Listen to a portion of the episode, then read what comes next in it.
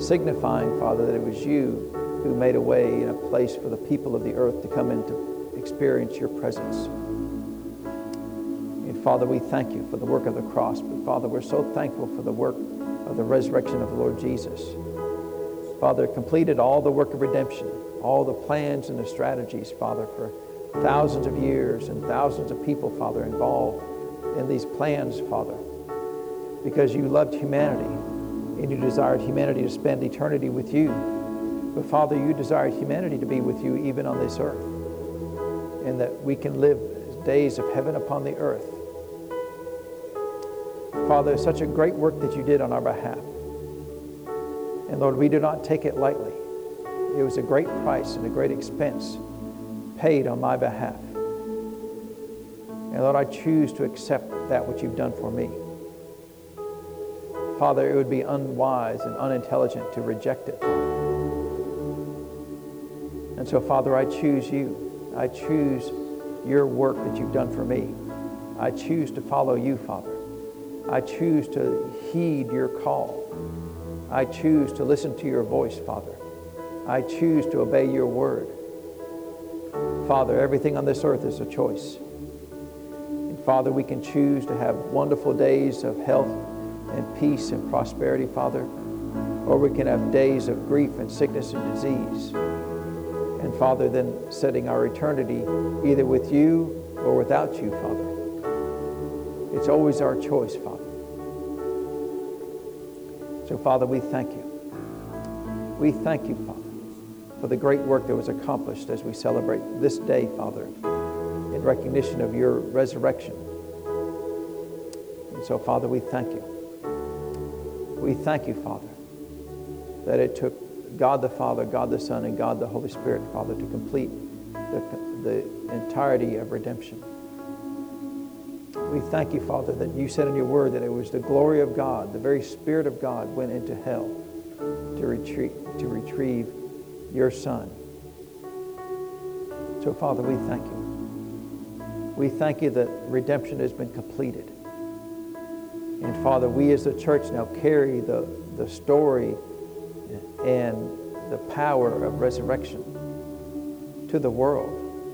And we tell them that God loves you. He paid a great price for you.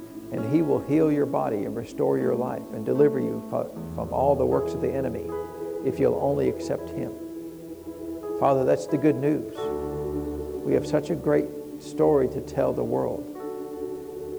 Father, to show your goodness and kindness and mercy.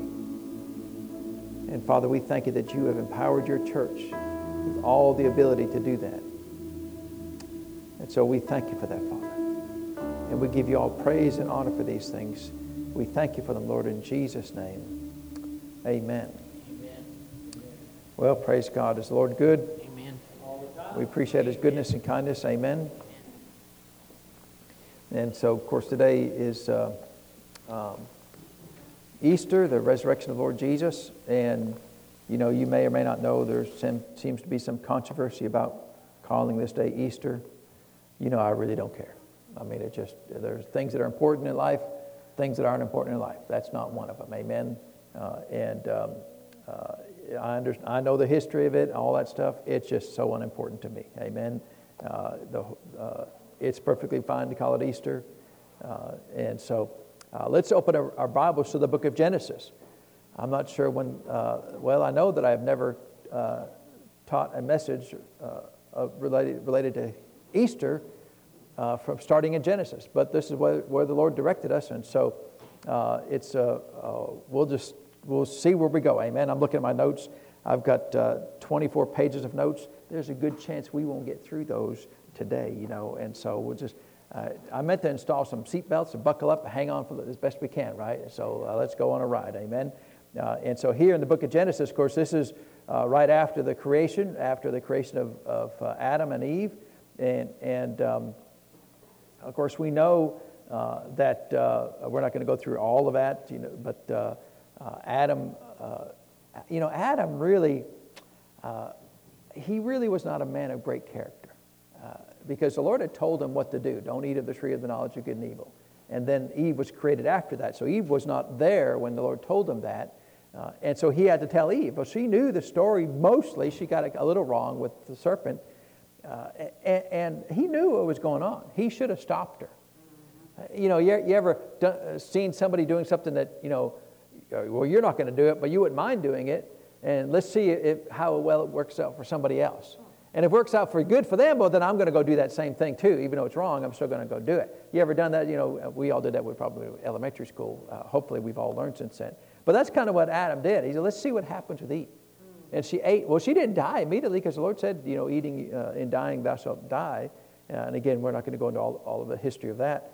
Uh, and so he was, he was a little bit um, a man of low character. Amen. He should have done better than that.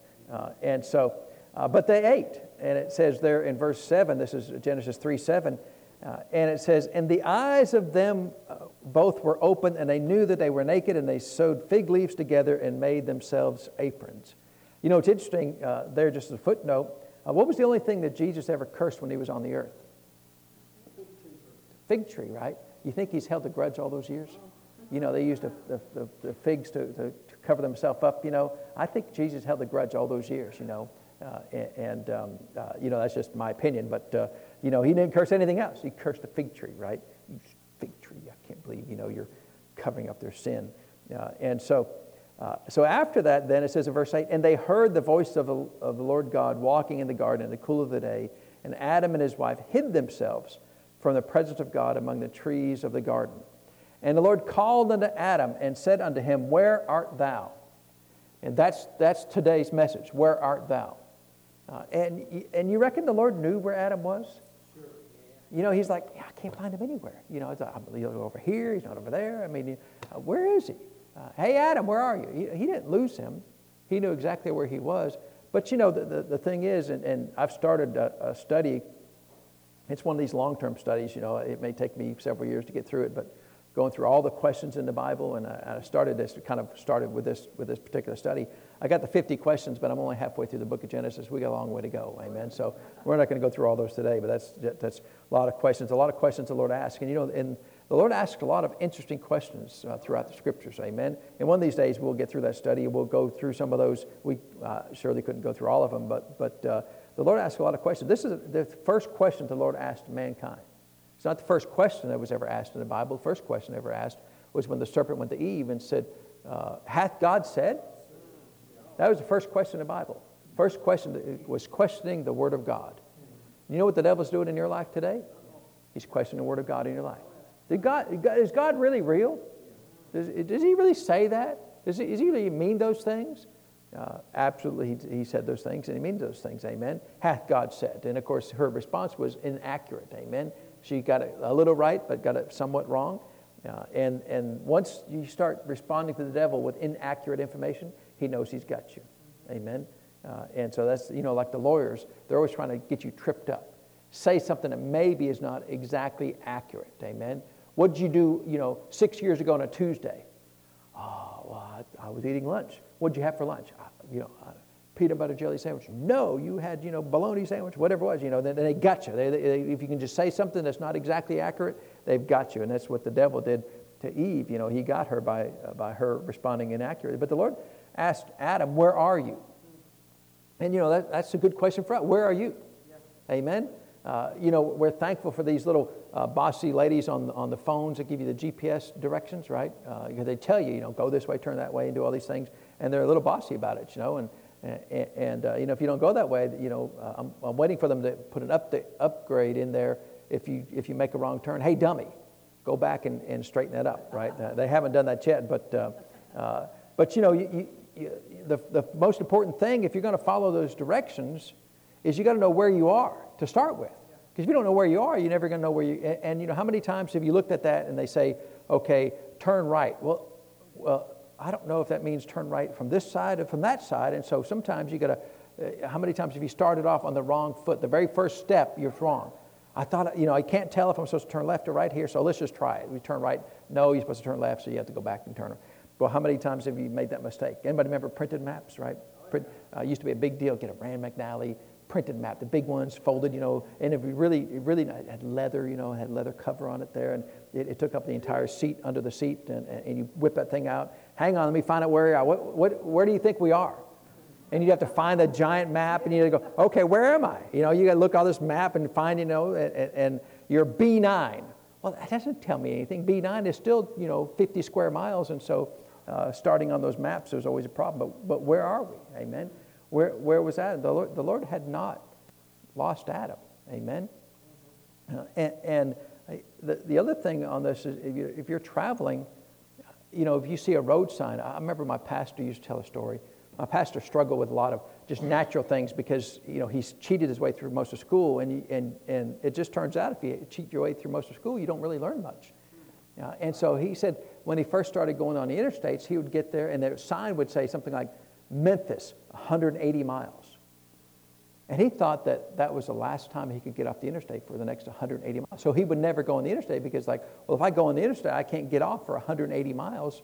Uh, and, and, so that was lack of information, wasn't it?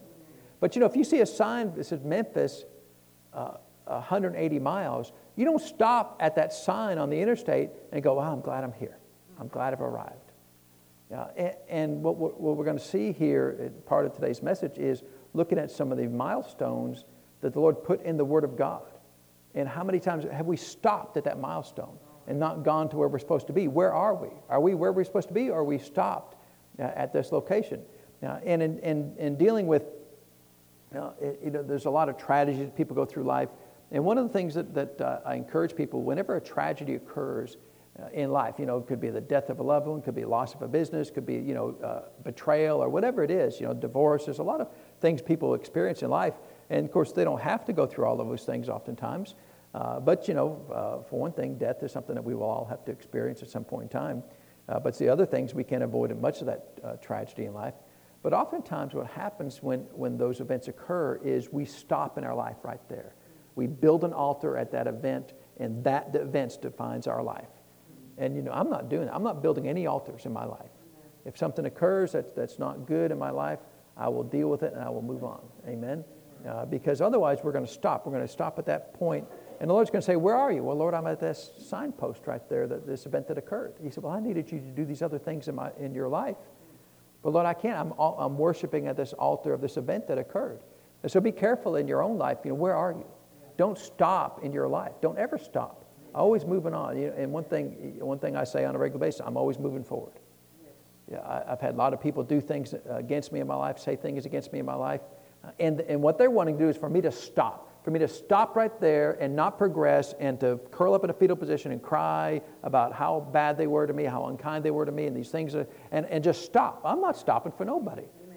I've got places to go, things to do, people to see, people to help. I, I refuse to stop. And, and, you want to be unkind to me? You're, uh, I'm going to leave you because you're going to stop there and try to do these thing, things in my life. I'm going to keep on going. Amen. I'm not stopping. Then, but in, in, in the Christian life, uh, you know, the, after we don't have time to go through all of these events, but you know, later on, uh, the children of Israel were, were in Egypt and they were enslaved for many years. And uh, then, after 430 years, then they, they escaped out of Egypt. And then uh, they went to the wilderness. But where were they going to? They were supposed to go to the promised land. That was always a plan of God. Leave Egypt, which is a type of the world, uh, and go into, uh, go through the wilderness for just a short period of time, and then go into the promised land. And, and I, w- I was studying, trying to understand how far it, it would take to get from Egypt to the promised land. And, and it's like people have a hard time uh, agreeing. It was anywhere from 11 days to like six years. That's like, well, that's a big, that's a big, you know, it seems like you just get a map, you know, and, and figure that out, amen. But, you know, you're, you're dealing with two million people and through wilderness and, and difficult terrain and, and hot uh, temperatures and, and mount, mountainous regions. And so, you know, uh, it's a big, it's a big range. How, how, how far could you go per day with two million people? You ever, you remember when we had small kids, right? Every, every event was a military operation. Okay, do we have the bag? Do we have this? Do we have the car seat? Do we have the stroller? Do we have, you know, the, the milk? Do we have the pacifier? Do we have the blanket? Do we have the toys? Do, uh, it's like, you know, and we, we get these big charts and we'd move, okay, we're going to flank them over to the right here. And okay, mom, you're going to go over this way. Then, and, I mean, it was, just, it was like trying to figure out every single event was a major operation. Amen. And, and you think about this now, two million people are doing that. Where are we going? We're going that direction. And you start there, and somebody wander off over there, and somebody wander. Hey, we're going this direction. I know, but I saw a bird, and I'm going over that way. And, and so it was, it was like herding cats, I'm sure, all the time. Just, uh, but uh, they went into the wilderness. The, the, the, Lord's desire was, it was just a, a short period of time. And yet, how long were they in the wilderness? We know that, right? 40 years.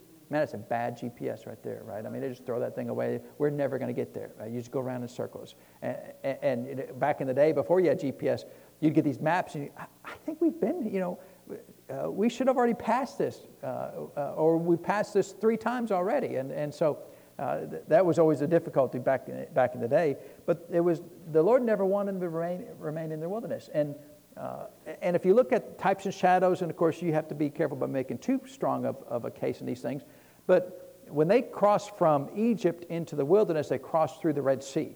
And so that's a type of baptism, and that's really a, a type of leaving the world and being baptized in the body of Christ.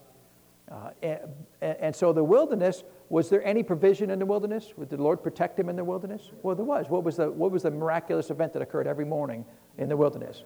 They got manna, right? So there was provision in the wilderness. There was, did they have any uh, victories in the wilderness? Did they, did they defeat any kings in the wilderness? They defeated several kings in the wilderness.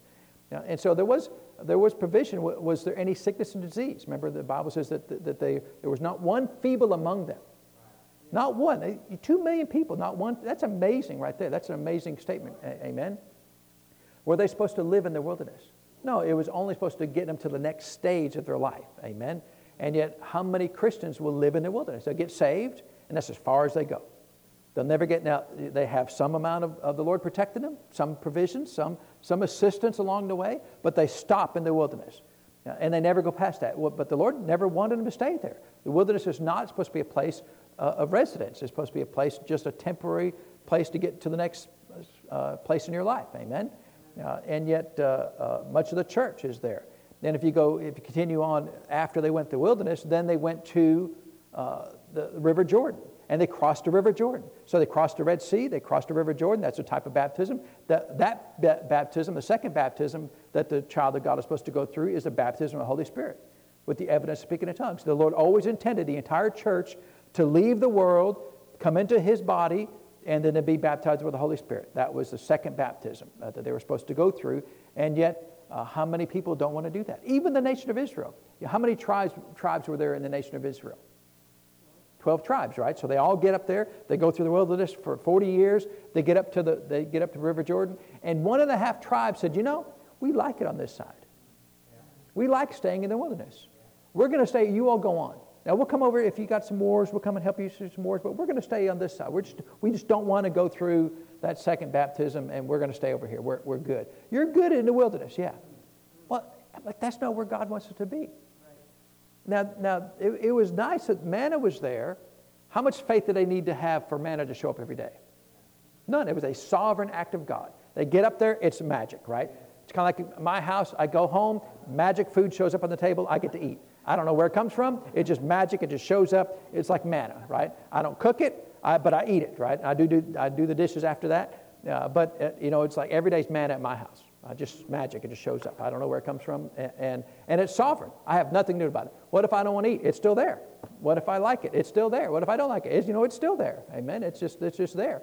And of course, they got tired of manna after a while, know, and they complained to the Lord. You complain about supernatural provision.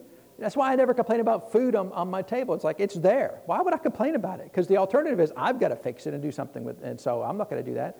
But after they got into the promised land, now the promised land is not a type of heaven, because what was, what, who else was in the promised land besides the nation of Israel? Giants, right? Uh, there were enemies to, defeat. Uh, was there sickness and disease that the Lord had protected them from? There was sickness and disease. Was there poverty and lack? There was all, all the uh, things of the world that we deal with today were in the promised land back then. So it's not a type of heaven. There are there, how many enemies are there in heaven? No enemies in heaven. How much sickness and disease there, is there in heaven? None. So, so it wasn't a type of heaven, it was a type of life being filled with the Holy Spirit and having complete and total victory. Uh, you know, Joshua was unstoppable in the, in the promised land. It's spectacular uh, defeats. uh, like five times as many victories as Moses had uh, in, the, in the wilderness. And so we're supposed to have victories in our life. Amen. Are we stuck in the wilderness? Are you stuck in the wilderness? Are you, are you going to stay with, well, I, you know, I got saved and that's as far as I'm going? Well, you're stuck. Because the fullness of the blessings of God never arrived until you, until you got to the promised land. Amen. All the promises of, of provision and everything that you lay your hands to will prosper, and all of Deuteronomy 28, and all of us, you know, free from all the, uh, any sickness and any disease uh, that, the, that the Egyptian nation had uh, was, no, was going to be gone in the wilderness or gone in the promised land. And yet, how much of the church is stuck in the, in the, in the wilderness? Amen. Uh, the Lord never intended for uh, Pentecost to be uh, only the crazy people. Amen. He always intended Pentecostal people speaking in other tongues for the, the entire church. And yet we see types and shadows that, that even in the old covenant, that they all wouldn't go in. They, they were happy in the wilderness. But see, uh, the, the, the difficulty that people have in the wilderness is, or, or going into the promised land, uh, they, had no, they required no faith to, for their provisions. It was all sovereign. But seven days after they entered into the promised land, manna ended. Now they have to use faith to, to grow the crops and, and grow, the, grow the animals and, and, and feed themselves and use faith to, get, to do that. So faith, the requirement for faith increased when they went into the promised land. Well, that's the, the, the life the Lord wants us to have, is He wants us to uh, increase faith in our lives, to increase what we believe God for every day, instead of just being, well, if the Lord wants me to have it, He'll give it to me. That's the wilderness. Amen? Now, the, the only way out of the wilderness is victory.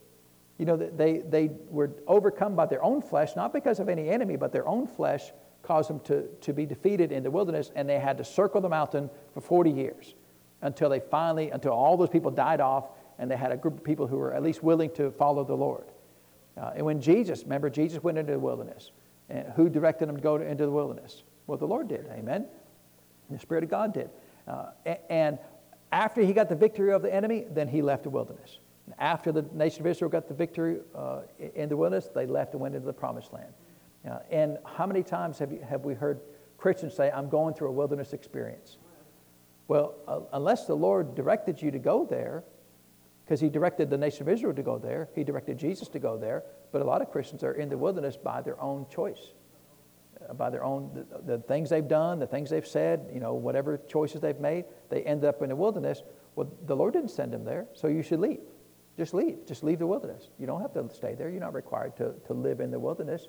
You can, you can leave anytime you want to. Amen. That's the wonderful thing about faith is uh, you can choose to live in faith any day you want to. Amen. You can choose to live in whatever joy you want to, whatever peace you want to, however much provision you want to. It's your choice. You can, you can have whatever life you want to by faith. Amen. That's the life that He wants us. So they were stuck in the wilderness for 40 years. You know, they did make it finally in the promised land, but was, but, uh, was the promised land the completion of redemption that we're supposed to have? But wasn't the completion of that because in the promised land, uh, of course, that was, they were still uh, uh, somewhat nomadic in the promised land. They were moving around, but they were at least contained within a country. Uh, but they still didn't have, or they still had a tabernacle. You remember when Moses in the wilderness, they had a tabernacle, which was a tent, right? It was, it was a mobile temple. Uh, and, uh, and so they, they had the holies of holies, and they had the curtains there, and they had a separation between uh, humanity and the power of God. And, and, only Aaron could go once a year into the Holy of Holies and do his thing, right? And do, do what he needed to do in the tabernacle. So if you wanted to go to find the presence of God, you had to go to where the tabernacle was, where the tent was, and you could only be of the tribe of Levi, and you could only be uh, of the family of Aaron to be the high priest to go into this place. So other people couldn't go. You know, Moses really was not uh, allowed to go in the, into the holiest of holies. He never went in there, but Aaron did. Uh, and so uh, that the promised land was great, but it still wasn't where we want to be fully. Amen. I don't want you want to have to fly to, to Jerusalem and go find the, the holiest of holies, right? Later on, uh, they replaced the tent, the tabernacle, with a temple, but it's still essentially the same thing. Uh, that there was a separation uh, between the power of God, the presence of God, and humanity. And so, if you wanted the presence of God, you had to go somewhere. You had to go find a building, had to, had to be of the right family, had to be at the right position in order to go in there. And, and it was rare that you could go in there once a year. Amen. Uh, and so, you know, I don't want to live uh, in, I mean, we understand from types and shadows the promised land is where we are today, but it's not fully where we are today. Amen. Uh, and so uh, they, they, the Lord wanted to get rid of, of, of the temple. Uh, and, you know, of course, later on, we know, we, we sang the song today, right? The veil was torn. Uh, and, and, when he was on the cross, the veil that was in the temple at that time, that separated, uh, there was an area for the people to be outside there, but then the, the veil, only the high priest could go in there. The Lord tore that. And he's, he's showing us, I'm going to I'm gonna put my spirit into all humanity. That's what we read in Galatians 3.14, that we would receive the promise of the Spirit. That was the end game of redemption, to, to receive the promise, fully receive the promise, right? Because partially receiving the promise is, is getting saved. And we have, when we get saved, we get the Spirit of God on the inside of us. But then when we go through Pentecost, which is 50 days from today, then we get the fullness of this. We get filled and overflowed, and the Spirit of God comes upon us to empower us to be witnesses into all the world. That's what he said in Acts 1 8, right? That, that when you were endued with power from on high, now he was talking to saved people. They got saved in John 21. They received the Holy Spirit. Remember, the Bible says Jesus uh, uh, breathed on them and said, Receive the Holy Spirit. He breathed on the disciples in, in John 21. And then later on in Acts 1 8, he said, uh, After you're endued with power from on high. Well, well, you just gave me power in John 21, but it's, it's, it's supernatural power, miracle working power to strengthen us and empower us to be witnesses. That was always the plan of God. I want you to get saved, to get born again, to be regenerated, that I want to fill you with the power of God. Now you can go out into all the world and say, Look, God is real. Go raise somebody from the dead, go uh, heal somebody's child, go have some supernatural, su- supernatural provision, and show that God is real. And then people will come running to, to get saved. Amen. That's always the plan of God. Uh, but, you know, in the, of course, when, when they left Egypt, one of the things they did was uh, uh, at the very last thing, you remember the last, uh, the last plague was the, the plague of death. And then we instituted uh, Passover at that point in time. Everybody know about Passover, right? Uh, anybody been to a Seder meal where you go and then they kind of uh, recreate the whole thing there? Uh, well, you know, uh, all of these things, Passover and the temples and the tabernacles and the wilderness, they are all road signs, right? They're all doing this right here. They're pointing to the completion of redemption. But we, we stop there. Amen? And, and you know, look, uh, if this is the golden calf of yours, I don't, I don't have, I'm not trying to hurt anybody's feelings. We don't need to celebrate Passover. Amen. And I'll tell you why we don't do it because we'll, we'll get into it in just a second. But it, it, it's a road sign to where we are today. Amen. But a lot of, a lot of churches make a big deal about Passover and, and they celebrate. Passover was, celebrated Wednesday of this week, right? And, and, and I mean, it was part of the redemption process. But, but Passover, if you remember, the purpose of Passover was for us to, re, uh, or the nation of Israel, to remind themselves of the 430 years that they were in slavery, right? You remember the whole deal, right? They had to go it was the last plague. The, the, the angel of death was going to come, and they had to kill. They had to uh, kill the lamb, and then paint the paint the, the the doorposts and the lintels of their house to mark it as this is marked as a house of safety. Amen. This is marked. Uh, and but then they also had to go and then eat that lamb. So they had to murder this lamb and then put the blood on that and eat the lamb, and then they had to uh, be dressed uh, uh, ready to go quickly, right? Uh, and uh, uh, but then they also had the one part of it they had to eat the bitter herbs. Remember the, the bitter herbs, right? They had to eat. Well, then Jesus, you know, when he celebrated Passover, uh, right there at the at the very end, you remember that he instituted communion. And when he instituted communion, he never mentioned bitter herbs. He never mentioned anything stuff with the, the, that old stuff there, and he didn't murder any mammals. He used bread and wine to represent our future.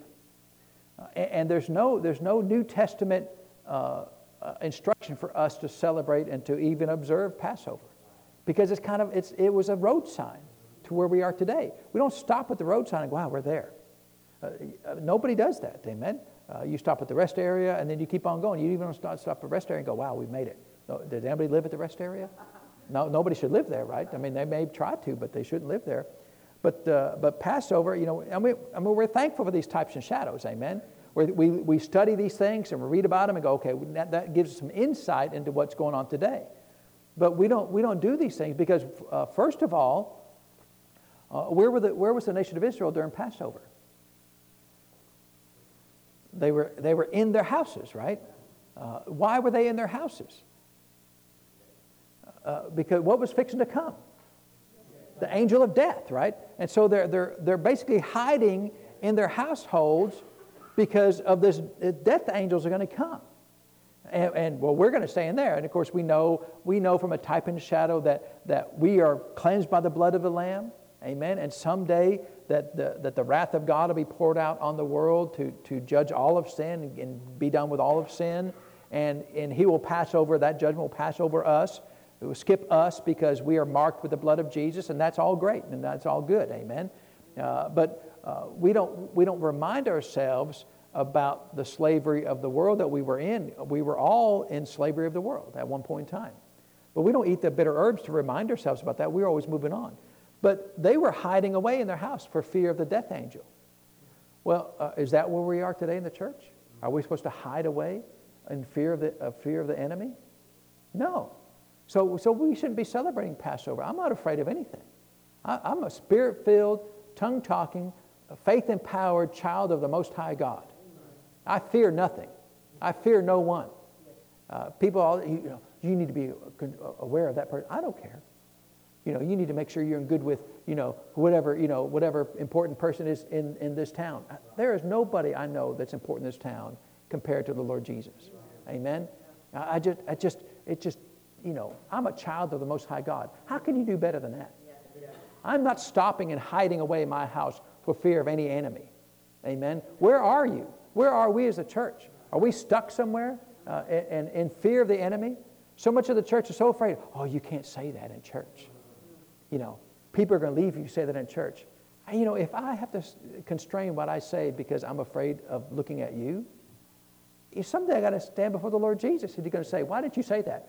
Well, well, Lord, you know, they made a they made a bad face if I said that, and so I, you know, it really bothered me when they when they did that. Uh, you know, they may get up. Uh, they may get up in the middle of my service, and I've had people just get up. I told you, they've had people just get up in the middle of service and leave. In the middle of service, not the beginning of service, not just not show up to church. Middle of service, you get up and leave because they like what, something I was preaching. Stay for the punchline at least, right, and find out if I, you know, if, if, if what I'm saying is so. Amen. Uh, I mean, you know, and so uh, look, I mean. I, am not trying to run anybody off. I want everybody to be here that, that should be here. Amen. I'm not trying to run anybody off. Amen. But, but if I fear if I stand in fear of what you might do, then, then, then I think you're more important than the Lord Jesus. That you're more powerful than the Lord Jesus. That my destiny is more important with you than with the Lord Jesus. That, that's, I don't know, I just, I can't imagine, you know, I can't imagine being that way, amen? Uh, and so, uh, you know, for me personally, we have never celebrated Passover. Look, I, I've been to Seder meals. Uh, to me, it's interesting because it, it, informs where I am today. It gives me some insight because they, they know all these things. And, and so there's nothing wrong with studying these things. But to make a big deal of it and, and to make a, you know, we're going to celebrate, we're, we're not doing that. Amen? For, for, first of all, who, who is our Passover today? The Bible says literally that Jesus is our Passover. So I don't celebrate that old, old covenant idea. Now, I'm not mad at you. You want to celebrate? I don't care celebrate it. It's fine, right? But, but you, can't, you can't demand that we as a ministry, we as a church, even the church of the Lord Jesus, celebrate Passover. It's, it's a, a road sign that is no longer valid, right? We're already past that road sign. We're not going to go back to that road sign and go, are we really on the right path? We're already way past that road sign. Amen. We're not going to retrace our steps, our steps there. Uh, but much of the church is stuck in doing these things. Amen. Uh, and then, of course, we got uh, one of our, our favorite ones there after they got the Passover, after they got in the wilderness, after they set up the tabernacle, then they had, you remember, they had the Ark of the Covenant. It's a big deal, right? The Ark of the Covenant. Uh, like, remember that movie? Anybody remember the movie, right? With, uh, uh, what's his name? Uh, uh, Harrison Ford, right? You know, it's all historically accurate. I have no idea if it's, you know. Uh, but they had the Ark of the Covenant, which is a real thing, amen? and it was the box overlaid with gold, and it had uh, Aaron's rod. It had the temple. It had the uh, the, ta- the tablets from the Ten Commandments. Had some manna in there, uh, and uh, and on top of it, on top of this ark, then they had a, a it was a golden uh, cover, and it had cherubims and winged creatures facing each other, and that was called the mercy seat. and the ark of the covenant was placed in the holy of holies, right? So you had to go through the veil Uh, and inside that Holy of Holies was, was the Ark of the Covenant. And on top of the Ark of the Covenant was, was the, uh, the mercy seat, and it was all gold. And, and what Aaron would have to do as a high priest is once a year he'd go in on the Day of Atonement. And, and again, a lot of murdering going on, right? They had to kill, uh, they had to have two goats and, and a bull. Uh, and uh, Aaron would kill the bull for himself, and then he would go and take that blood and put it on the mercy seat. Because mercy, uh, it was a sovereign act. They had to go and, and beg the mercy of the Lord to not kill us because we're all been operating in sin for the last year. And so he had to go take care of his own sin first by, by killing a bull. And then they had uh, two goats, and they would take one goat and they would kill the other goat, and the goat that they killed would be for the nation of Israel, and they'd go and put that blood on the mercy seat. And then they take the other goat, and, and, and there was a scapegoat, and they, they, so they sent it off into the wilderness. And um, we could preach a long time on all those things, right? Uh, we, don't, we don't have time for that because uh, uh, we, we, still got a long way to go. We're only on page nine here. And so, um, you know, maybe if I make the font size smaller and get fewer pages, right? But the, so he had to go to the mercy seat. and how many people are, are today still running to the mercy seat? I'm running to the mercy seat. But but we got to understand, and I, look, I'm just going to say these things as far as the, the, the, Bible verses. You can look them up on your time. We don't have time to turn them all to all of them. Uh, but uh, uh, Hebrews tells us in Hebrews 8 5, uh, who serve unto the example and shadow of heavenly things, as Moses was admonished of God when he was about to make the tabernacle. For see, saith he, that thou make all things according to the pattern showed to thee in the mount.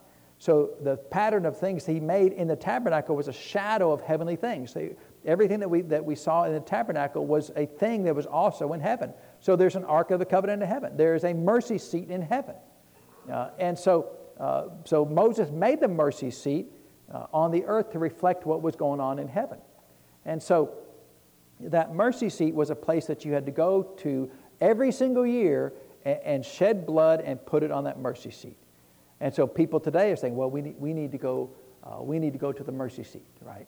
Uh, but the, the problem with that, uh, in fact, in chapter 9 of Hebrews, he says in verse 23 it was therefore necessary that the patterns of things in the heavens should be purified with, with these, but the heavenly things with a better sacrifice than these. For Christ has not entered into the holy place made with hands, which are figures of the truth, but into heaven itself now to appear in the presence of God for us. So you remember Jesus, uh, after, he, after he died and was resurrected, remember Mary saw him and she was going to go up and touch him. And he said, Don't touch me. I've not yet ascended to my Father. And, and so why did he let her touch him? Uh, he didn't let her touch him because he had to go and purify the heavenly utensils before he did anything else. Because heaven got messed up. When Lucifer was in heaven, it said sin was found in him. Everything that sin touches has to be purified. That's why we're going to get a new heaven and a new earth. And actually, the, the, uh, anything that sin touches, it cannot be uh, restored perfectly to its original state. It has to be replaced. That can be purified for a period of time, but it has to be replaced. So everything that's been touched by sin, are we going to get a new heaven? We're going to get a new heaven. Why are we going to get a new heaven? It's been touched by sin. Amen. Why are we going to get a new earth? Has, new, has the earth been touched by sin? then, then we're going to get a new earth. What about our physical body? So we're going to get a new physical body? Yeah. We are. Why? Because it's been touched by sin. Everything that's been touched by sin has to be replaced. It cannot be restored fully. Amen. It can be cleansed from, a, from a, a, a, being sanctified in that sense, but it, can't, but it has to be eventually replaced. So Jesus had to go and, and cleanse the heavenly utensils from where the presence of, of Lucifer was there and cleanse, uh, cleanse those utensils from the sin of Lucifer. And so he did. He took that sin, he took his own blood, and, and, then he cleansed that Ark of the Covenant that's in heaven, that's reflecting of what Moses created in the wilderness. Uh, and so, but is he, going to, is he going to do that anymore? Does he have to do that every year? Now, Jesus is a high priest, right? Like, but he's not a priest of the lineage of Aaron, he's a lineage of Melchizedek. Again, you know, we can go into, I mean, we could spend thousand days talking about all these things, right? I mean, the book of Hebrews uh, you, if you're going to study the book of Hebrews, you got to go buy some waders, right? You, you got to wade way out into, into a lot of doctrine uh, in the book of Hebrews.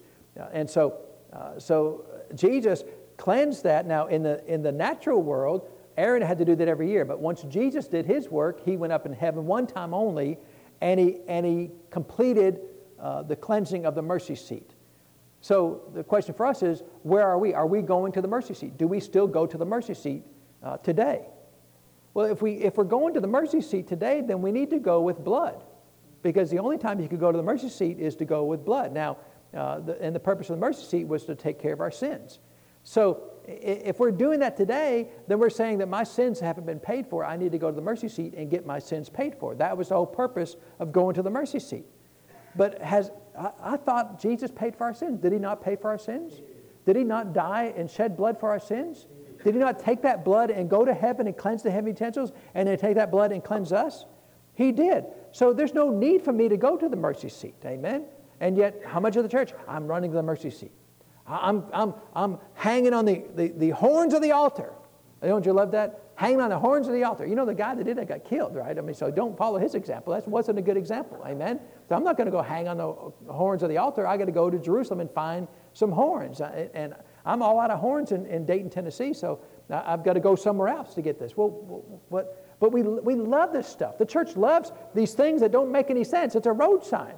The mercy seat was a, was a temporary reflection of what needed to get done. Now that it's got done, we move on. Always moving forward. I mean, We should be moving forward. Don't be stopping it. And, and, and I had a, a, a long discussion with somebody about this, and they got all upset at me uh, because I said, Well, we don't go to the mercy seat. what do you mean, brother? Well, it's a place of, of sin. It's a place of, of acknowledging my sin and, and, that my sin's not been paid for, and I've got to pay for my sins. At this point, that's every Aaron had to do that. He had to pay for the sins first of himself and then of the nation of Israel. Eh, but even in Romans 25, Romans 3:25 says, when God had set forth to be a propitiation through faith in His blood to declare His righteousness for the remission of sins that are past through the forbearance of God, uh, so God has set forth Jesus. So the, the context of Romans 3.25 is that Jesus set forth, God set forth Jesus to be a propitiation through faith. Now, when was the last time you used the word propitiation in a sentence? Uh, right? And if you look up, that, this English word is used a few times. It's, uh, uh, it's not this particular case, but the other couple times it's used. If you look up the word propitiation, the definition is expiation which doesn't help you at all. When was the last time you used the word expiation in a sentence, right? I mean, it's like, what, what's wrong with these people? You know, we use words, use, use, use real words, right? Uh, use words that we can understand. But, but if you look at other translations, and Young's gives us the best definition, I think, for this. Uh, if you read uh, Romans 3.25 in the Young's translation, it says, whom God did set forth a mercy seat through the faith in his blood for the showing forth of his, of his righteousness because of the passing over of the bygone sins in the forbearance of God. So Jesus became the mercy seat. So we don't go to the mercy seat like the Ark of the Covenant mercy seat. There is a mercy seat in heaven. It's still there. There's, the Ark of the Covenant is still there. The mercy seat is still there. We don't go there. We go see Jesus now. He is our mercy seat. And there's no blood that has to be shed. But we love, the, you know, with old covenant sto- stories of the mercy seat. Uh, and, and, so, uh, is that where you are? They need to be shedding some blood. Because when you go to the mercy seat, the, the payment hasn't been made. That's why you go to the mercy seat to make the payment. Well, we're not going to go to the mercy seat and make a payment. It's done. So we got to move on. Amen. Where are you? Remember, God asked, asked Adam, Where are you? Where are you as a Christian? Where is your faith? Where, where are you operating today? Are you operating in old, old covenant ideas and mentality of I've got to pay for my sins? And, and people make these statements all the time. I, you know, I've made my bed hard, I got to lie in it. The dumbest thing, dumbest thing. So dumb. Buy a better bed. If it's hard, buy a better bed. Uh, we went I mean, years ago. We went down to the store to get a. We got to get a new mattress. You know, back back in the day, you had to go into these stores. They had thousand mattresses, and you go lay on and go, oh, you know, you know, you feel like Goldilocks. Well, this one's soft, this one's softer. You know, so it's just right. And, and then they send you this this giant mattress, and then uh, the, we did that, and, and, it, and it was like a slab of, of granite. We, I mean, it was just. And look, I could sleep on anything, but it just was not comfortable. And so we sent it back. You going to send it back? Yeah, I'm going to send it back. It's, it's so uncomfortable. And then we got one that's like a cloud, and, and it's, it's a whole lot better. Uh, but, but just get you a better bed. Yeah. Amen? Uh, people put themselves in a box all the time. And they say, well, I've made this mistake. I'm, I can't move on. Always move forward. Don't ever build an altar at a mistake you make. Don't, don't ever do that. You know, a person of faith always can move on. A person of faith can say, it doesn't matter what I've done right, what I've done wrong. It just does, I am moving forward. A person of great faith can do that. Uh, will, will never let their past be, a, be a, a boat anchor in their life or an altar in their life. I, I am not worshiping at any altar of any sin I've made, any mistake I've made. Well, you don't even care. I care a lot about the mistakes I've made, but I'm not, I'm not going to be my own sacrifice. I'm not going to go to any mercy seat and go murder something for my own sin. Jesus did that. Why would I do that? He did it much better than I could have, than I ever could have. Uh, and so a person of faith would go, Yeah, I, I messed up bad, but Jesus, look what he did. It's all covered. A person of great faith would go, Yeah, yeah, it's all covered. A person of weak faith goes, I, I made my mistakes. I, I'm never, I can't overcome them. Low faith, weak faith. Amen. Sometimes Jesus said, Why is you have no faith? Some people in that, that area, they have no faith. They just, they, just, they make a mistake and that's it. They're sidelined. Wherever, whatever the mile marker, that's where they're at, that mile marker. You drive by there, you, you know, the state troopers put the little orange square on there, let them know that, you know, we are driven by and checked it out, and, and you're just stuck there. You, you've seen cars on the, on the side of the highway for years. Well, why is it there? Well, they just, they just broke down and moved on. They just left, it, left, their, left their life right there. I'm moving on. Amen? Uh, and so we should be going to the throne of grace. Amen. We know, we know Hebrews uh, 4.16 says, Let us therefore come boldly to the throne of grace. See, that's where Jesus is now. He's not at the mercy seat. He is the mercy seat, but the mercy seat in heaven, that's not where Jesus is at. And I was telling that, that, that uh, fellow, I said, why do you want to go to the mercy seat? Well, that's where I want to go. I said, well, nobody's there. I mean, you go there, but no one's there. You go, the doors are locked, you know, vacancy, right? Uh, no, it, it, there's no lights on, there's, no, no, there's nothing there. Well, I want to go. And, and I gave him all these same scriptures I'm giving you. In fact, I gave him more than these. And, oh, yeah, that's where I'm going to go anyway. I mean, you know, you, you ever been frustrated to give, tell people, here's exactly what to do? Yeah, I'm not going to do that you know, like, I'm, I'm somewhat of an expert when it comes to computers. You know, what do I need to do? Well, just do this right here. And they go, well, I don't do that. Well, why are you asking me, right? I, call, I call my wife the mad clicker. I say, okay, now pull up the screen, now get ready. And before I even say anything, she's like, click, click, click, click, click, click, click, click. No, you, you, you click 12 things. You're supposed to click one thing. Why are you clicking everything? Just click, click, click, click, click, click, click. Now, and, so, because uh, she thinks, well, if I click it enough, if I click enough things, something will happen. Yeah, smoke comes out of the computer, right? We get phone calls from the IRS. I mean, just you just it's just you know she just clicks everything, right? And, and so, but some people you just you, you can't help. You just you try you show them here's a roadmap. We, we leave the we left the mercy seat. Now we're going to the throne of grace. That's where we go. Amen. That's we, we don't go to the mercy seat. I'm not taking no blood. I'm not murdering any mammals. You know, people. Are you a hunter? You know. I mean, I would like to, I would like the kind of experience of hunting, right? Going out in the in the woods and nature and stuff like that. And, and, and I mean, I could even murder a mammal, but then I've got to clean it. See, that's the thing. Is like you got to gut it. You know, you just if I could hire like a guy, right? Uh, I'm going to shoot it, but then you, you do the rest of it, right? And, and you make you put it in a, you go ahead and put it in a little envelope, a little brown paper, right? Send it to my house, put it in my freezer, and I'll eat it. But you know, it, it's it's not even the murdering; it's the cleaning, right? You got to field dress it. And, man, I just, you know, no, I'm not doing that. Now, some people love it, right? I mean, we got we got some great white hunters in here, right? They like murdering things, you know, and that's great. I mean, I got no problem with that at all. You know, we need got to eat somewhere, right? If we all knew how our food was prepared, none of us would eat anything. Amen. Uh, and so, but I'm going to go to the throne of grace because he said, "Come boldly to the throne of grace." See, if you go to the mercy seat, there was great fear going to the mercy seat. I mean, fear. They had, had, I mean, everything had to be perfect. Their clothes had to be perfect. They had to wash to be perfect. They had to have the, the, the, a, a lamb or a goat or a bull without spot or wrinkle. Nothing. I mean, perfect. If it wasn't perfect, you know, they put bells on, on his hem, right, of, of, the, of the high priest. Because if he went in there and, and didn't do something right, he'd be struck dead in the presence of God. And, and, and so they would listen and they would hear the jingling. You know, my cat's got a, a, a collar with a bell on it. We always listen. Where's the cat? You know. And, and, and, if we don't hear a bell, he stopped somewhere. Where's he at? We don't know. He stopped. And, and so if you don't hear the jingling, something bad happened. And then, so they tie a rope. They would, he would go in with a rope tied to his, to his ankle because I'm not going in. You go in there. I'm not going in there. He's dead. You go in there. No, I'm not going in there. And so they drag him out. That, that's what the whole, you know, they, they, they stop hearing the bell ringing. Okay, he's been struck dead. I'm not going in there. You know, because why did he get struck dead? We don't know. You want to risk it? I'm not risking it. So they drag him out. And, you know, that'd be tough. Okay, the, the last thing, let's put a, let's tie a rope to your, what's the rope for? Well, just in case you're dead. And then, you know, well, who's going to sign up for that? Yeah, sign me up for that one. I'm going to do that right there, right? I mean, nobody's going to sign up for that. Uh, and so, no, we go to the throne of grace. We go where it, it's paid for. Amen. The, the, the, it's all covered. We don't have to go and, and, and, and with fear. He said, come boldly. boldly, right? Come boldly to the throne of grace, uh, that we may obtain mercy. See, uh, the mercy seat, all you got was mercy. You, there's no grace at the mercy seat, it's only mercy, which is great, you know, but, but, but grace is better because grace is obtained by faith. Amen? And, and grace will, will keep us from ever having needing mercy. If we live in grace all the days of our life, we'll never need mercy. Amen? And so we go to the throne of grace that we, we may obtain mercy and find grace to help in time of need. So we don't go in fear. We don't go like the, like the high priest went. Where are you? Are you, are you hanging in fear uh, at the mercy seat? A lot of people are afraid of God. Uh, you know, I was, I was at a, at, uh, doing some uh, business at a bank one time, and, and, and, the fellow, he didn't know me that well. He said, So what do you do for a living? Uh, I said, Well, I'm a pastor. He goes, Oh, you've got a hard boss. Like, really? Obviously, you've never met him. I've got like the best boss ever.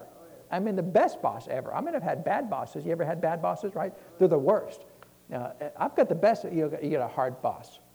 He said he'd give me uh, complete life insurance and fire insurance and health insurance and all, you know, uh, my whole life is blessed, everything I do. How is that a bad boss? He'd tell me, he'd fill me with, with the real knowledge of his will, with all spiritual wisdom and understanding. How is that a bad boss? No, I've got a great boss. Amen. I, I have no fear. I see uh, if you don't come to the throne boldly, uh, low faith. A lot of people go to the throne of grace like it's the throne of mercy, like the mercy seat.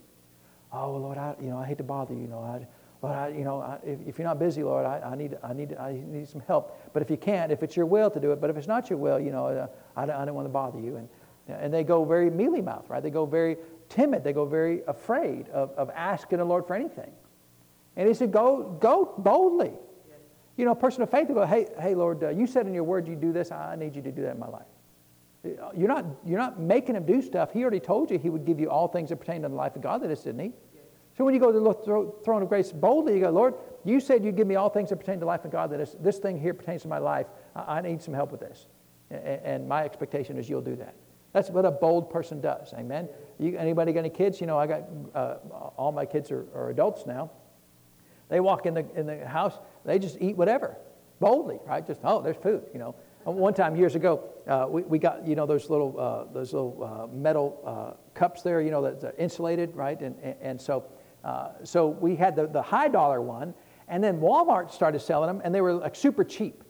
You know, the high dollar ones were like 40, 50 bucks, you know, and the Walmart ones were like 10 bucks. Well, I wonder if they're any good. So let's, let's set, set a test. We put two of them side by side, fill them up with ice and water, and we're going to watch to see which one lasts the longest, right?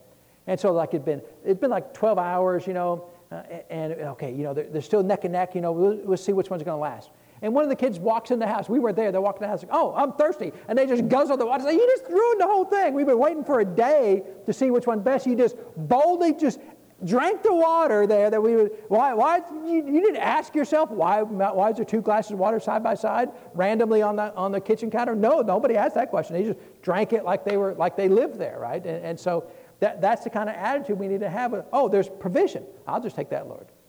You know, didn't even ask for, just, just went and got the provision. Amen. We should boldly go to the throne of grace. And, and we're not going to go through it. I wrote down, there's so many great translations of this particular verse. Uh, we're not going to, we're not going to go through it, but, but uh, I'm just going to read some highlights from some of these translations. So some of them say, we come near with freedom. We come with privilege, approach the throne of grace. We come with all expressiveness. With, uh, we come with openness to the throne of the generosity.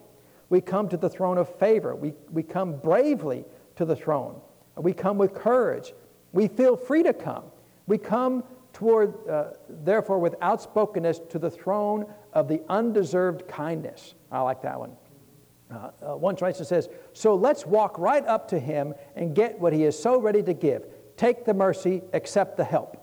Uh, that's the Message Bible, right? We always make fun of the Message Bible because it's like, wow, they, I don't know where they got that from, but it sounds pretty good. Uh, and one of them says, Come with a bold frankness. So that, that's where we go we go to the throne of grace. Amen? Uh, and so uh, we're getting close, right? It's almost time. We can hang on just another minute, right? Uh, and so, and, and then, uh, so we come, but that's, but we go to the throne of grace to get provision, but it's not really where we live, right? We go to the throne of grace, we get what we need, and we go back to our lives. Amen? And then some people talked about the cross. Uh, was the cross uh, an amazing point of history? I mean, the cross, you know, w- w- was, was a pivotal point of history. Amen? The Lord Jesus had to go through that successfully, and he did, of course, right? But then a lot of people, uh, well, got to preach the cross, brother. Got to preach the cross. Well, but is Jesus at the cross? Is there anybody on the cross? Anybody that you care about on the cross? I mean, there's probably still some more thieves and robbers on the cross, but you're going to go to the cross with a thief and a robber and get some help? No, if you're going to go to the cross, who's at the cross? No one's at the cross. Why are we going to the cross? You know, I mean, uh, we, we need to understand the cross, what it did for us, amen, what it would purchase to, for us, right? The blood that was shed on the cross, the stripes that, were, that was, was put upon Jesus uh, prior, just prior to the cross. It's important to know that, but we don't go to the cross. In fact, he said, Come to the throne of grace, amen. Jesus is not on the cross. And so a lot of times we, we like to kind of embellish the whole story of the cross, and, and we got to go to the cross, brother, go to the cross, preach the cross, brother. Yeah, but no one's there. It's, it's a vacancy, right? It's, it's empty. Uh, and if you go to the cross and be like, hey, we need somebody to go on the cross. You know, how about you? Uh, you know, I'm not going to hang around the cross because they may need somebody to get on the cross. Amen. And so we've got to be careful about uh, nothing wrong with preaching the cross. Amen. Nothing wrong with teaching about the cross. But that is not our destination. That's not where we are. When, when the Lord says, uh, Where are you? Well, I'm not at the cross. Well, why are you there? I'm not, I'm not there. I'm in heaven. Why, why are we hanging at the cross? Why are we hanging on the cross? The cross was the lowest point of humanity's history.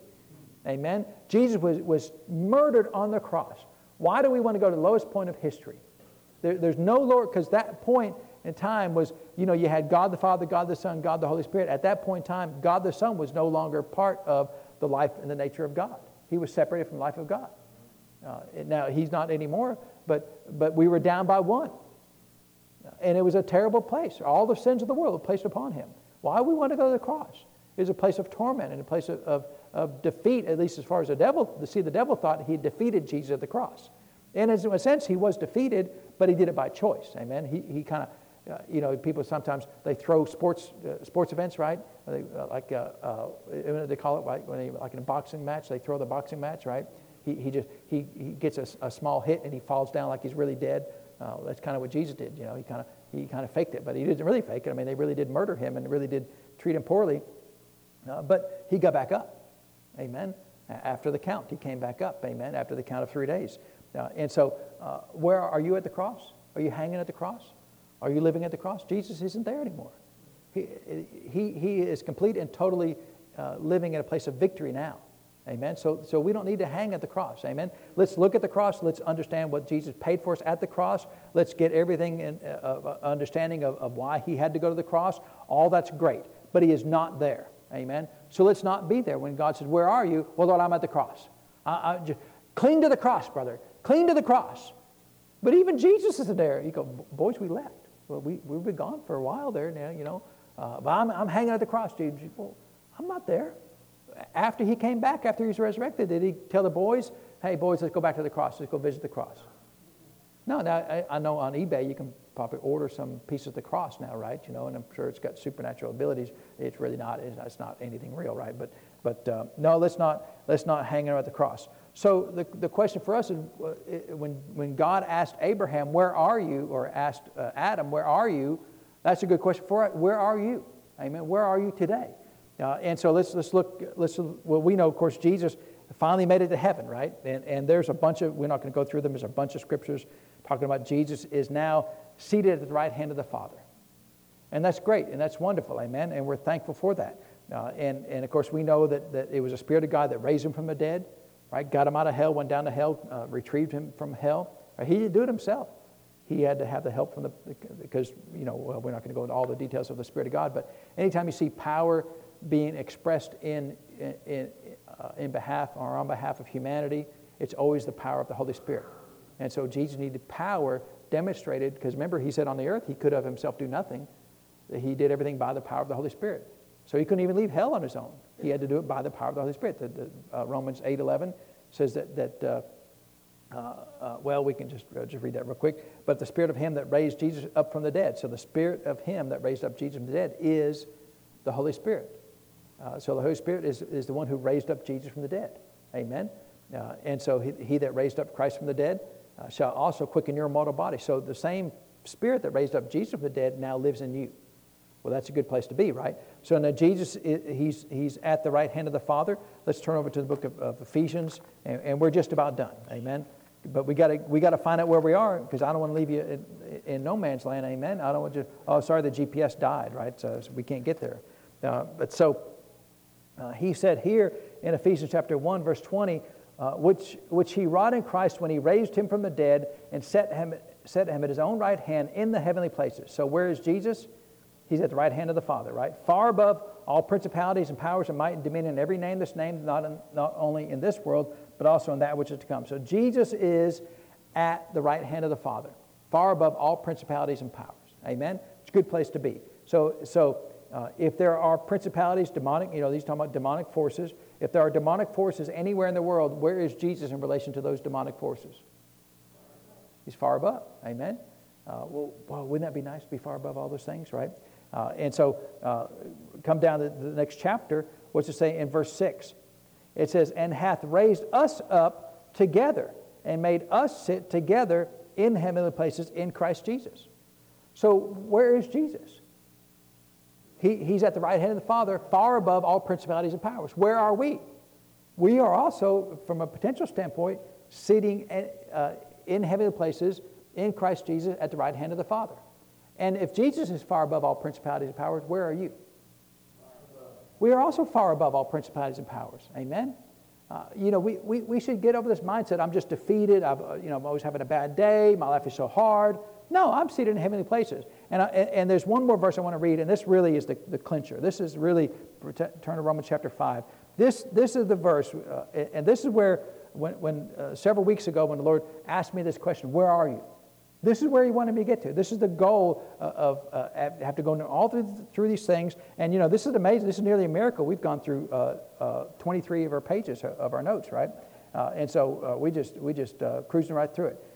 but he wants to know where are you, right? He wants to know where Adam was. He knows where God is, right? He knows where Jesus is. He wants to know where you are. Amen. Are you at the cross? Are you at Passover? Are you, are you at the mercy seat? Are you in the wilderness? Are, are you uh, sitting uh, without the Spirit of God in your life? Where are you? Well, this is where He wants us to be because we know potentially, you know, in a sense of, of our address is right hand of the Father in Jesus, far above all principalities and power. But what about this life that we're living on now, the air we breathe, the steps we take in this life? Where are we? Are we, you know, much of the church, they tell you get saved, uh, hold your breath until you're dead, and then go to heaven. And it's all good when you get to heaven. But between now and then, just hang on as best you can, brother. Just, you know, how, how go with the battle? It's so hard on this life. You know, what if, that, that's not much of a sales job, right? No.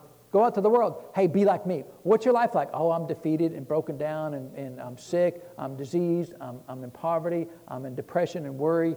Be like me. Yeah, I'm going to sign up for that. You going to sign up for that? I'm not going to sign up for that. Amen. Uh, but see, th- th- this, is, uh, this is where he wanted us to be. He said uh, here in Romans uh, chapter 5, we're going to read this in a couple translations, but just, he says in verse 17, uh, For if by one man's offense death reigned by one. Well, who was the one man who, who started all the offense in the earth? Adam, right? Uh, much more, they which receive abundance of grace and the gift of righteousness shall reign in life by one Christ Jesus. So this, this is us right here. See, uh, when we get to heaven, we're, I mean, right now, we're in one sense seated in heavenly places, but right now in this earth, because of what Jesus did, we get to reign in life. Uh, and I want to read the, the, uh, the amplified version of this. It says, For if because of one man's trespass, lapse, and offense, death reigned through that one, much more surely will those who receive God's overflowing grace, unmerited favor, and the free gift of righteousness, putting them in the right standing with himself, reign as kings in life through the one man, Jesus Christ, the Messiah, the anointed one. And then this last translation says, uh, Death ruled like a king because Adam had sinned. But that cannot compare with what Jesus Christ has done. God treated us with undeserved grace, and He has accepted us because of Jesus, and so we will live and rule like kings. This is where we are. This is where we should be. This is where I am today. I live as a king in this life, right? In this life, I rule as a king. That's where we're supposed to be in the church. We are supposed to rule in this life as kings to tell the world Jesus is the ultimate king. Now, he's the king of kings, but we, are, we should rule as kings in the earth. There is no enemy we should fear. There is no situation we should back down from. You know, king, if they find out some subject, some far away from the, from the capital, is not doing right, you think a king's going to be worried about that? No, he's going to send a thousand troops to go deal with it and deal with every situation and move on. Amen. We are kings in this life. We should be ruling and reigning as kings because of this day when Jesus was resurrected, he empowered us to live like this. This is where we're supposed to be. We got to move on from all these signposts of the old covenant and, and the church and all the religious ideas we get in the church and rule as kings today. This is us. He's a king sitting at the right hand of the Father. We should be kings in this life and never be defeated. I'm not cowering in some house with blood on my doorpost, afraid of the enemy. I'm going to go out and engage the enemy and destroy the works of the enemy. That's what Jesus did. He came to destroy the works of the enemy. That's my job. He, he has left the earth and has left us, the rest of the church, to complete his task, which is to defeat the enemy. We go out and engage the enemy. There's a devil in it, we'll cast it out. Sickness and disease, we'll heal it. Uh, by his power, everything we do is by his power, but we live and rule as kings in the earth. And that's where we are. When, when God asked Adam, Where are you? He should have said, I'm living as a king right now, Lord, uh, doing everything you asked me to. Instead, he was hiding behind a fig leaf. Amen? Like the Lord couldn't see him. I see you there. You can't see me. You, I see you. You're right over there. You've got a fig leaf on. I don't have a fig leaf on. You're right there. I can see you. But we do that all the time. Well, I need you to go and be, be an amazing uh, uh, uh, uh, victor in every situation. Well, Lord, I'm afraid. They might say something that hurts my feelings. They might talk about me. You want to talk about me? I could care less. I'm a king. You know, all, every king's ever been gossiped about that's ever been around, every king has been said bad things about. You think they care? I'm a king. That's where I am. So when God asks you, where are you? You should stand up boldly, like he said in, in Hebrews 4.16. Yes, Lord, I am a king. I rule as a king in this life. No enemy can defeat me. No sickness and disease can overcome me. No poverty can, can hold me back. No, no history, not even any mistake I've ever made will hold me back. I am a king. I will move forward and I will be uh, your child in this earth and I will defeat the works of the enemy both in my life and in everybody who's willing to come into my life, I will also help them defeat the enemy in their life. I will be a king all the days of my life. And that's where we are. That's where I am. Amen. And that's where all of us should be. Amen. And any of us get there, just choose to go there. Just choose to be there, and you're a king. Amen. He's already paid the price. That's what we need to do. Amen. And so that's our 24 pages of, of notes right there. Praise God. We got them all through. Amen. And we don't, so we're, we're thankful for the Lord. Amen. And I don't know why we're clapping, but you know, the Lord is good. Amen. Uh, so uh, I was so excited about this message. The Lord's doing that. It just, it just, it just been just stewing on me for, for weeks, you know. I couldn't wait for this message because uh, the Lord, where are you? Where are you? Amen. Every day you ought to ask, Lord, where am I? Not because you don't know where you are, but just make sure you're right where you're supposed to be. Amen. So let's pray and thank the Lord for His word today. So, Father, we thank you for your word. Father, we choose to live as kings and reign as kings in this life. You've, you paid such a great price for us, Father, and for us to live anything less than that is dishonorable to what you've done for me. Father, to say that we're just barely getting by, Father, is dishonorable to the blood of Jesus. To say that I've made a mistake and I can never get past that says such, so little about your blood and the great price you paid for me, Father. I choose to accept everything you've done for me. I choose to be victorious in all that I do, Father. And so, Lord, we thank you for these things. We give you praise and the honor for it, Lord. In Jesus' name, amen. amen. Well, praise God. Well, I just preach myself happy. So uh, that, that's. Uh, I, uh, one thing I say all the time is I cannot be defeated and I cannot be overcome. I'm a king. I can't be defeated. I, I can't be overcome. It doesn't matter what comes my way. I will always succeed. Amen. Now, it, it, may, it may take a while, but, but what I tell people, if, there, if there's people involved, I tell them you can either lose now or you can lose later. But, you know, I will win. Amen. I will always have the victory. Uh, and, and, I tell the devil that sometimes. You can leave now or you can leave later. Now, I don't really mean he can leave later, but but uh, he sometimes he acts like, well, I'm never leaving. Oh, you're leaving. You know, you, you leave now or later, but you're leaving. Amen. And, and I will find the faith to overcome you. Uh, amen. And so praise God. Well, let's get ready to receive this morning's tithes and offerings. Has the Lord been good to us? Amen. He's been so good to us. Amen. He's paid such a great price for us. Uh, and it's such a small thing for us to give uh, part of what we've earned in our lives. And really, you know, you're not really giving money to the Lord. I know you, well, then don't write a check, right? Uh, you're, you're really, the, the money that you have You've, you've earned that money by exchanging part of your life to obtain that income. Amen? So when you're giving to the Lord, you're really giving part of your life to the Lord. Amen? And, how much of our life is, is He worthy for us to give to Him? All of it, amen? So that means all of you need to clear out your bank accounts right now. No, no that's, it's not. Uh, but, it, but it should be, we should see that as being such an honorable thing for me to give, Lord, because I'm giving part of my life to you. Uh, and so we're glad to do that, amen? We're thankful that we have the ability to do that. And so he's been so good and kind to us. So let's pray and thank the Lord for the opportunity to give today. So, Father, we thank you that it's an honor to give. We thank you, Father, that uh, you've given us such uh, a great ability to earn a living, Father, by uh, giving us the strength and the wisdom and the understanding and the intelligence to do these things. And so, Father, we exchange a portion of that life to give it back to you, to thank you for being so good and kind to us. And so we give you the praise and the honor for it, Father, in Jesus' name. Amen. Amen. All right, come ahead, Mr. Jared. And uh, not very often I preach, though, right? Most of the time I'm teaching, but every now and then we get on this bus and we just we just ride the bus, right? And so uh, uh, it, it's because uh, I'm not really a preacher, but um, sometimes you just got to go with the flow. Amen because uh, uh I could teach this, but it's 24 pages of notes, so we could be here for six months. Amen. You know, you can preach something in one service that take you 24 months to, to, uh, to, to teach it out, right? Because uh, we could talk about reign, what the word different, word, different definitions of reign is, right? And I could have read all 27 translations of that one verse there, the whole thing, and I mean, we could be here for a long time, amen. But it's all right. Sometimes it's once and done, amen. Uh, and so, but there's a lot of work that had to go into that. Can, can you imagine if you had to do this every day, a whole brand new service, every single service? It'd be a lot of work. So uh, we're thankful for the Lord. Amen. And so we're going to get ready to eat. And then after we eat, then uh, we'll, we'll get uh, some of the adults to go out there and hide uh, all, what, 800 eggs that we got out there. Amen. Uh, and look, if, if the kids, if it's too much, you know, we, we may let some of the adults go and, and hunt a few eggs too, right? So. All right, praise God. Well, you're dismissed. Let's set up to eat. What's, oh, yeah, I'll go ahead and bless the food, and then, um, uh, and then, then we'll eat. So, Father, we thank you for the opportunity to gather together, remind ourselves of wonderful things you've done for us in the completion of, resurrection. And so, Father, we, we gathered together in fellowship around uh, this meal today. We thank you for it, Father, and according to your word, we declare it blessed and sanctified in Jesus' name. Amen. Amen. All right, let's eat.